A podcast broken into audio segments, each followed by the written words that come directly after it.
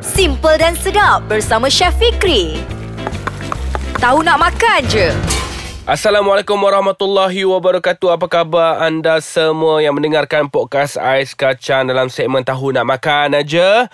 Terima kasih banyak-banyak kerana sudi mendengarkan podcast Ais Kacang di bulan Ramadan ini. Sebab apa?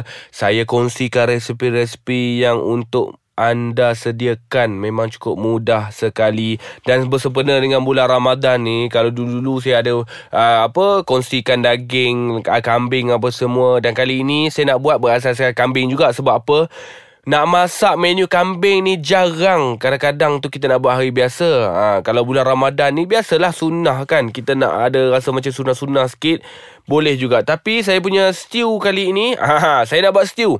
Saya nak buat stew kambing Ataupun uh, nak buat stew uh, daging biasa pun boleh juga Tak ada masalah. Tapi saya bagi saja resepi uh, beef stew saya ni dan untuk dia punya bahan utama dia anda juga boleh tukarkan kepada ayam ataupun boleh tukarkan kepada kambing. Tak ada masalah eh.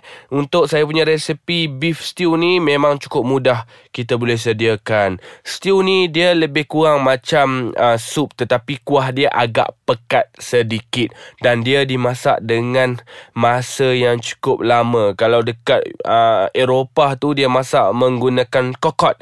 Kokot ini adalah periuk yang dibuat menggunakan cast iron. Dia memang berat dan juga bila berat ni periuk lama-lama ni sebab apa berat? Sebab apa? Haba dia akan mengalir sekata. Itulah teknologi orang dulu-dulu. Zaman sekarang ni semua periuk dah ringan-ringan.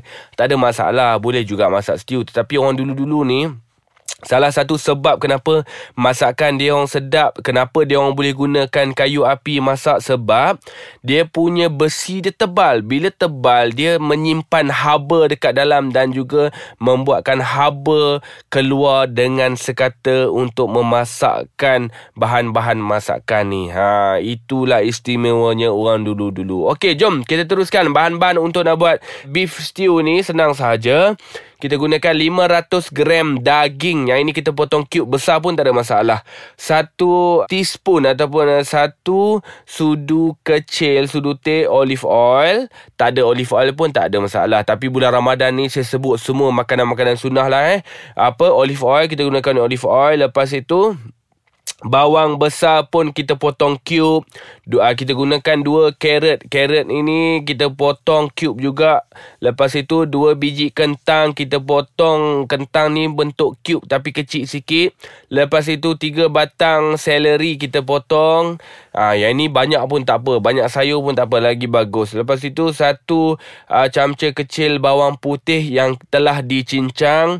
Lepas tu sedikit kicap cair. Lepas itu satu cawan uh, beef broth ataupun beef stock. Kita juga boleh rebus daging tu dulu untuk mendapatkan dia punya air rebusan dia. Ataupun kalau kat kedai ni macam-macam dah ada kan.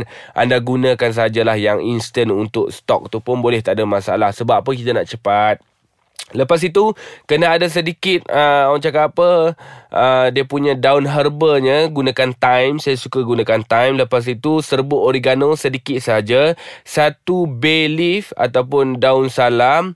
Uh, sedikit tepung gandum. Yang ini ataupun tepung jagung ini kita standby untuk kita nak pekatkan kita punya kuah. Lepas itu garam dan juga lada hitam. Pertama sekali apa yang anda perlu buat? Bahan-bahan semua ini apa yang saya cakap potong dulu. Untuk bawang uh, bawang merah ni kita potong bentuk uh, dadu kecil.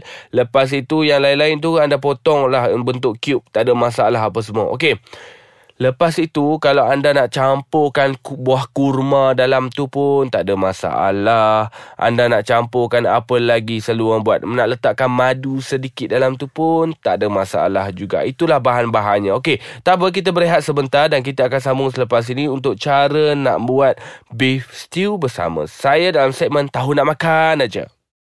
Kita masih lagi dalam segmen Tahu Nak Makan aja bersama saya.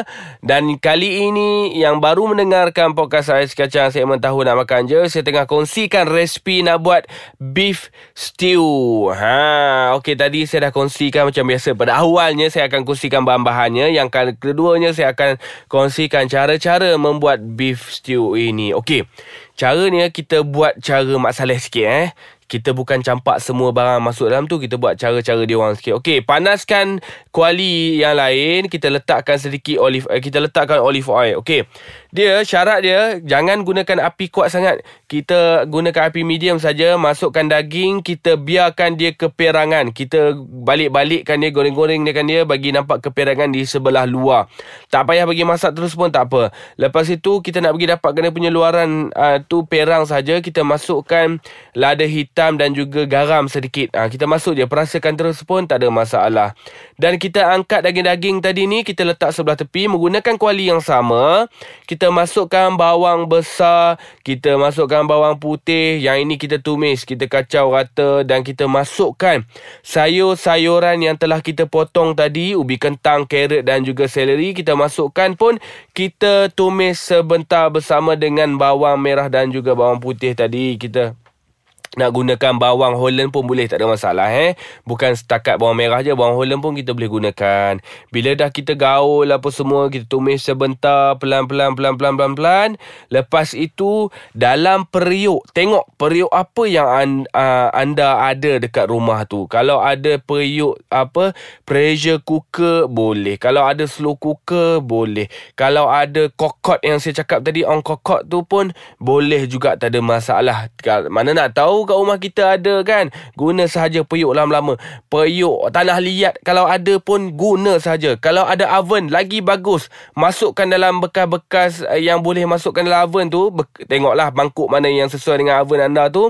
Masukkan semua bahan-bahan ni Masuk dengan air pun Masuk dalam oven. Lagi mudah tak ada masalah.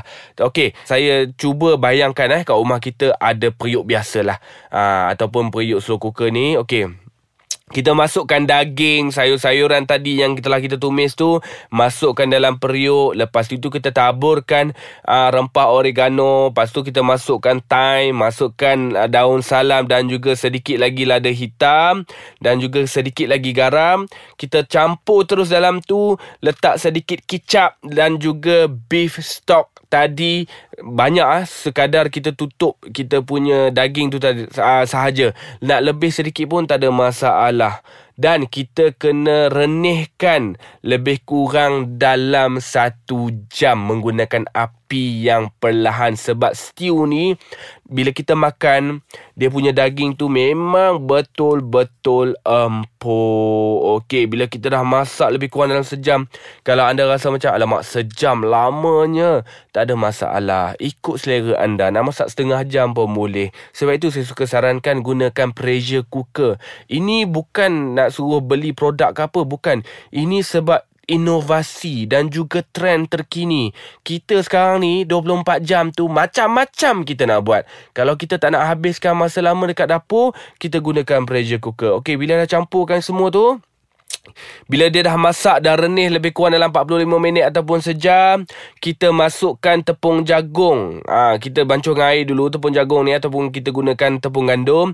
Kita masukkan, kita kacau sehingga dia pekat kita nak pekatkan dia sahaja. Ha, kalau anda nak masak sampai dia betul-betul pekat dengan asli, tak ada masalah. Kalau ni, kita juga boleh tambahkan tepung dalam itu. Ha, lepas kita kacau-kacau-kacau, kuah dia pun dah pekat, daging pun dah betul-betul empuk, barulah kita dah boleh makan. Senang kan? Memang cukup senang. Anda patut cuba resipi beef stew ini. Kalau anda nak tukar kepada kambing ataupun ayam, boleh tak ada masalah. Dan saya ingin mengucapkan selamat mencuba kepada anda semua dan selamat menjalani ibadah puasa sehingga kita berjumpa lagi bersama saya Chef Fikri Aznan dalam segmen Tahu Nak Makan aja podcast Ais Kacang. Bye-bye.